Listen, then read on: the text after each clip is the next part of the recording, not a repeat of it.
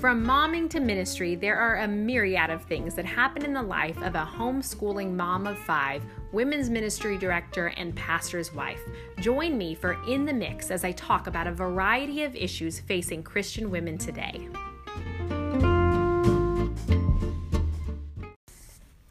Well, today I want to inspire you to be an encourager.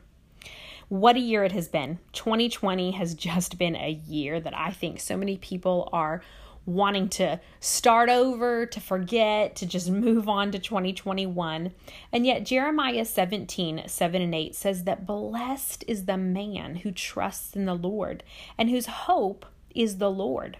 For he shall be like a tree planted by the waters, which spreads out its roots by the river and will not fear when heat comes it, its leaf will be green and will not be anxious in the year of drought, nor will cease from yielding fruit. The year of drought, I think, would be a mild term for how most people would describe 2020. It has just been a rough year. To say a year of drought, a year of difficulty, maybe it's not even because of coronavirus, but all of the issues that came with it are just personal issues 2020 has been a rough year for I think everyone I come in contact with. So, how do we say, okay, but I'm going to be like a tree planted by water? This will not be a year in which I, I am overwhelmingly anxious. This will not be a year that keeps me from yielding fruit. How can that be true in our lives? Well, one way I think specifically is that we have to be people of encouragement, people that know how to receive encouragement from the Lord ourselves. And then, how do we yield fruit? Well, one very needed way this year is to be people that are encouraging those around us. So, let's learn some things from the Word of God. Second Corinthians 1 3 and 4, a scripture many people know, says, Blessed be the God and Father of our Lord Jesus Christ, the Father of mercies and God of all comfort, who comforts us in all our affliction, so that we will be able to comfort those who are in any affliction with the comfort with which we ourselves are comforted by God. So, the God of all comfort this word actually in the Greek is parakaleo, which is translated in other places as encouragement. This is the same word, and this is the word that we're going to dive into today. It's Strong's Greek Concordance. It's 3870 if you're someone who likes to go look up and research words. Um, but parakaleo. And this word is often translated as encouragement or comfort. It can be translated as besiege. I besiege you or I exhort you. It literally means to come to the side of, to call to aid or to help someone else. So, encouragement, parakaleo, the God of all encouragement as we see in Second Corinthians where he's it's translated the God of all comfort who comforts us we could also say he is the God of all encouragement he is the God who exhorts us the God who comes to our aid. This is the God we serve if you are a Christian and called by his name. So, first, we have to know that as individuals, we have to find our encouragement from the Lord Himself.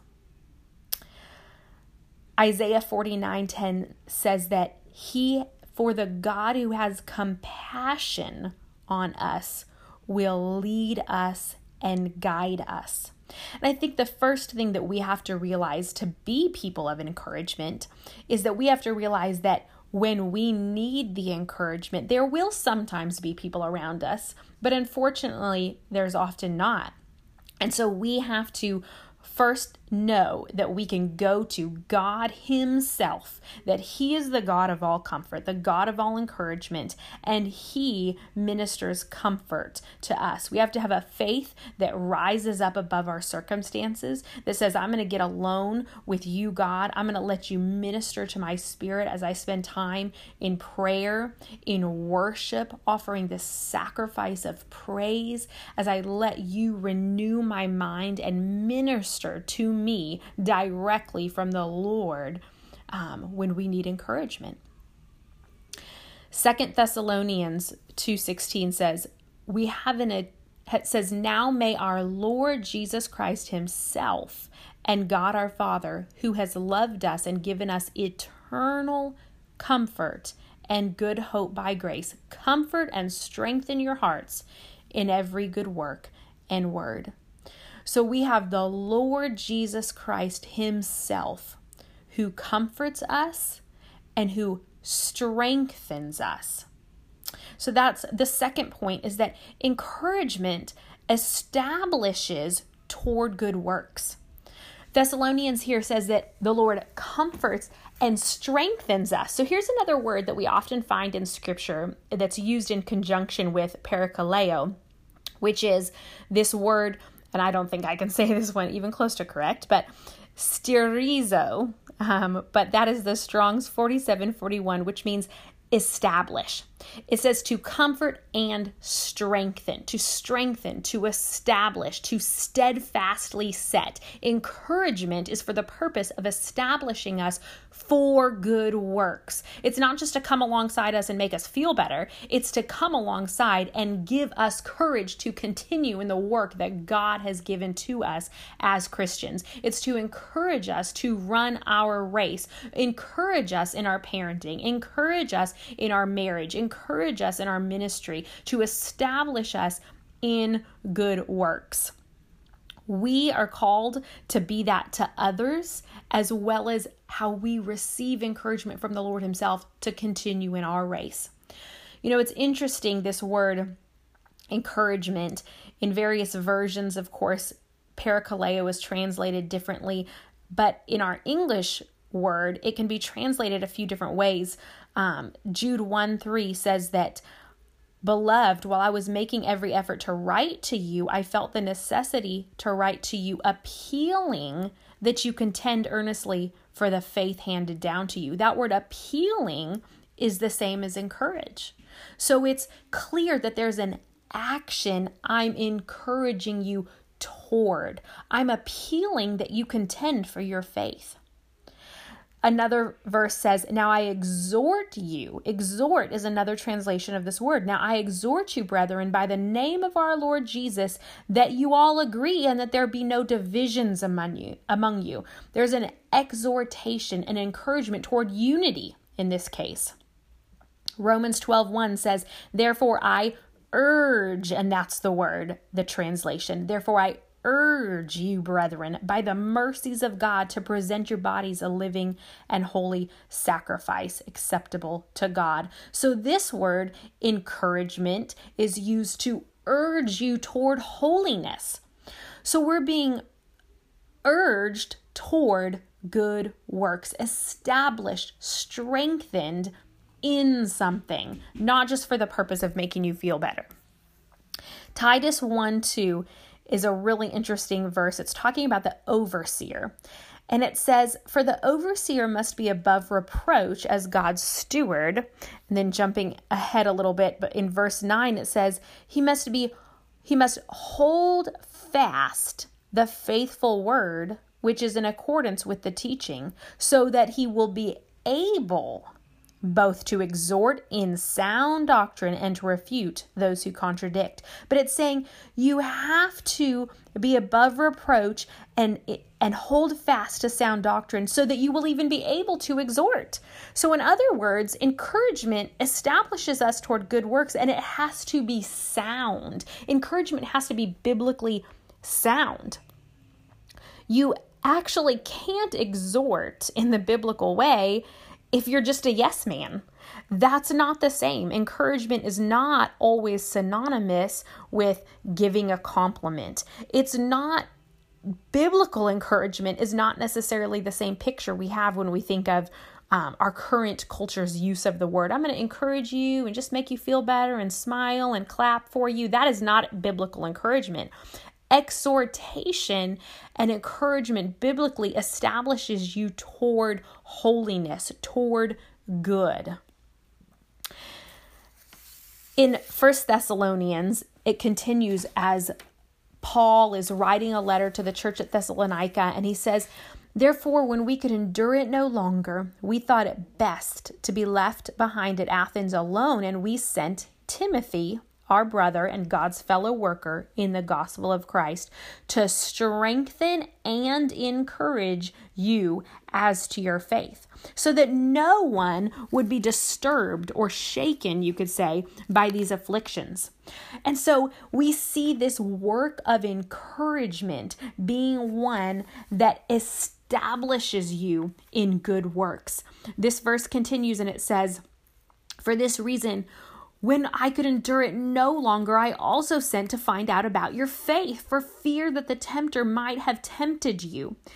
This encouragement is, is because uh, Paul loved the church at Thessalonica and he is working to establish their faith in fear that they might have been tempted. It is an important work to establish them in righteousness. It is a warrior action. This is not some pat on the back with a smile because it's convenient. This is a I am sending someone to you because this is important important and I have to encourage you in your faith so that you are not shaken by these afflictions. And encouragement is truly a warrior action. It's not just a flowery, soft word done by super nice people. I think sometimes we even like the word, you know, oh, I'm going to encourage you today. And it's just kind of this Mary Poppins mentality. No, encouragement is a warrior's action to sustain the weary to sustain people who are fighting to maintain their faith in difficult situations and affliction. I was late one night, I was listening to a podcast actually of someone who's doing ministry and who had been um, weary and who shared, she shared a brief mention of an attack that she had received over Facebook. And the mention was about um, someone who came and really accused her of spreading disunity among Christians, which is completely contrary to her vision. It was a harsh attack, really, on everything that she was about. And when I heard this, I had thought several times prior, just passingly, that I wanted to encourage this um, this woman in her ministry because it was a ministry I had recently become aware of and had just been listening to and learning so much from. And I had thought, oh, I want to, you know, send her a little note and let her know how much I appreciate her ministry. But when I heard the mention of what she had been going through personally, I suddenly had a different passion for writing her that little note of encouragement. Suddenly, my mindset was elevated to, you know what, this encouragement, this is a warrior action. This is necessary. This woman, she needs to know that there are people praying for her. She needs to know that that she is truly ministering to people who appreciate um, her time, her energy. I want to encourage her and establish her in good works as much as I can. And so while I had been listening to that podcast in my bed, late at night, tired, and about to go to sleep, suddenly I had a mandate that I felt from God. I need to get myself up out of this bed. I'm going to pull out my laptop and I'm going to stay up late and wake up groggy the next morning because I have a warrior action to do. And we need to elevate our understanding of what encouragement does in the body of Christ and what it potentially could do in the heart and the life of the person who receives it, who is struggling. Encouragement is truly a warrior action. Isaiah 40, verse 4 says, The sovereign Lord has given me a well instructed tongue to know the word that sustains the weary. He wakens me morning by morning, wakens my ear to listen like one being instructed. The sovereign Lord has opened my ears. So the Lord Himself gives us a word of encouragement to sustain the weary. And I want you to start to see this now. The encouragement, when it is timely and when it is spirit spirit led, is so beautiful. It's such a wonderful thing. It actually starts, and this is where just the act of being an encourager starts to kind of mesh with what we call the prophetic ministry. It starts to mesh with what we would even say is a Holy Spirit given word of knowledge. That this wasn't even something you necessarily thought of yourself, but the Holy Spirit gives you a word of encouragement for someone else this for me it, it happens if i'm going to get a specific word it almost always happens in prayer for someone. I'll just choose to be you know praying. I'll think of someone and, and suddenly there's a thought in my head and i start to pray that thought. And then it gets to a point where it's it's in me so clearly that i feel like okay this is a word from the lord for this person. This happened one morning. We had prayer women's prayer at the church and i had been just praying for different people in the congregation. And I started to think about our missionaries that we support in various countries. And I thought of the Thomas family in Spain. And this is just when um, the quarantine had started in the United States, but in Spain, they had been under quarantine for quite some time already. And they had only been there, I believe, about a year that they had moved there, and just at the very beginning of their ministry in Spain and yet they were quarantined in a small apartment with three boys and really not able to do much. They hadn't started yet meeting as a church or as with any group of people. And so really from the outside it seemed like it could be a very discouraging time in that all their whole purpose for being there had just kind of been halted. It was a hard time for everyone, but specifically in their ministry. And so, as I was praying for them, though, I just couldn't shake the feeling that, you know what, I am excited, though, because I feel like the Lord is just prepping the people around them. I am excited because even though they they're locked in their little apartment this is a time of rest because when this quarantine is over, they are about to go to work. Things are about to start happen and get excited and get prepared was kind of this idea I wanted to share with them. So wanting it to be personal, I pulled out my phone, I recorded a little video of myself and I sent them what I felt the Lord had put on my heart for them.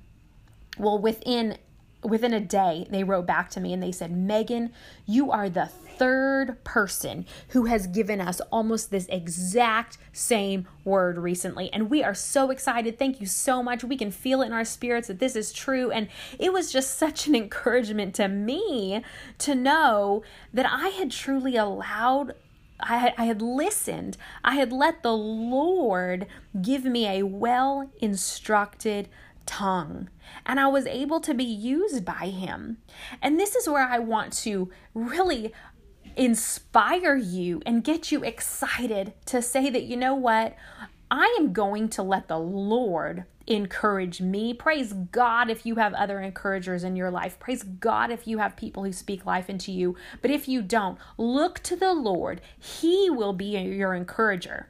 And from that place of security in the Lord, from that place of knowing the God of all comfort comforts you, and then enables you to comfort and encourage others. From that place, I want you to know and be looking for opportunities that the Lord will give you so you can establish people in their good works. You can do the warrior work of encouragement and you can look for those timely and spirit led opportunities to truly be used as an encourager.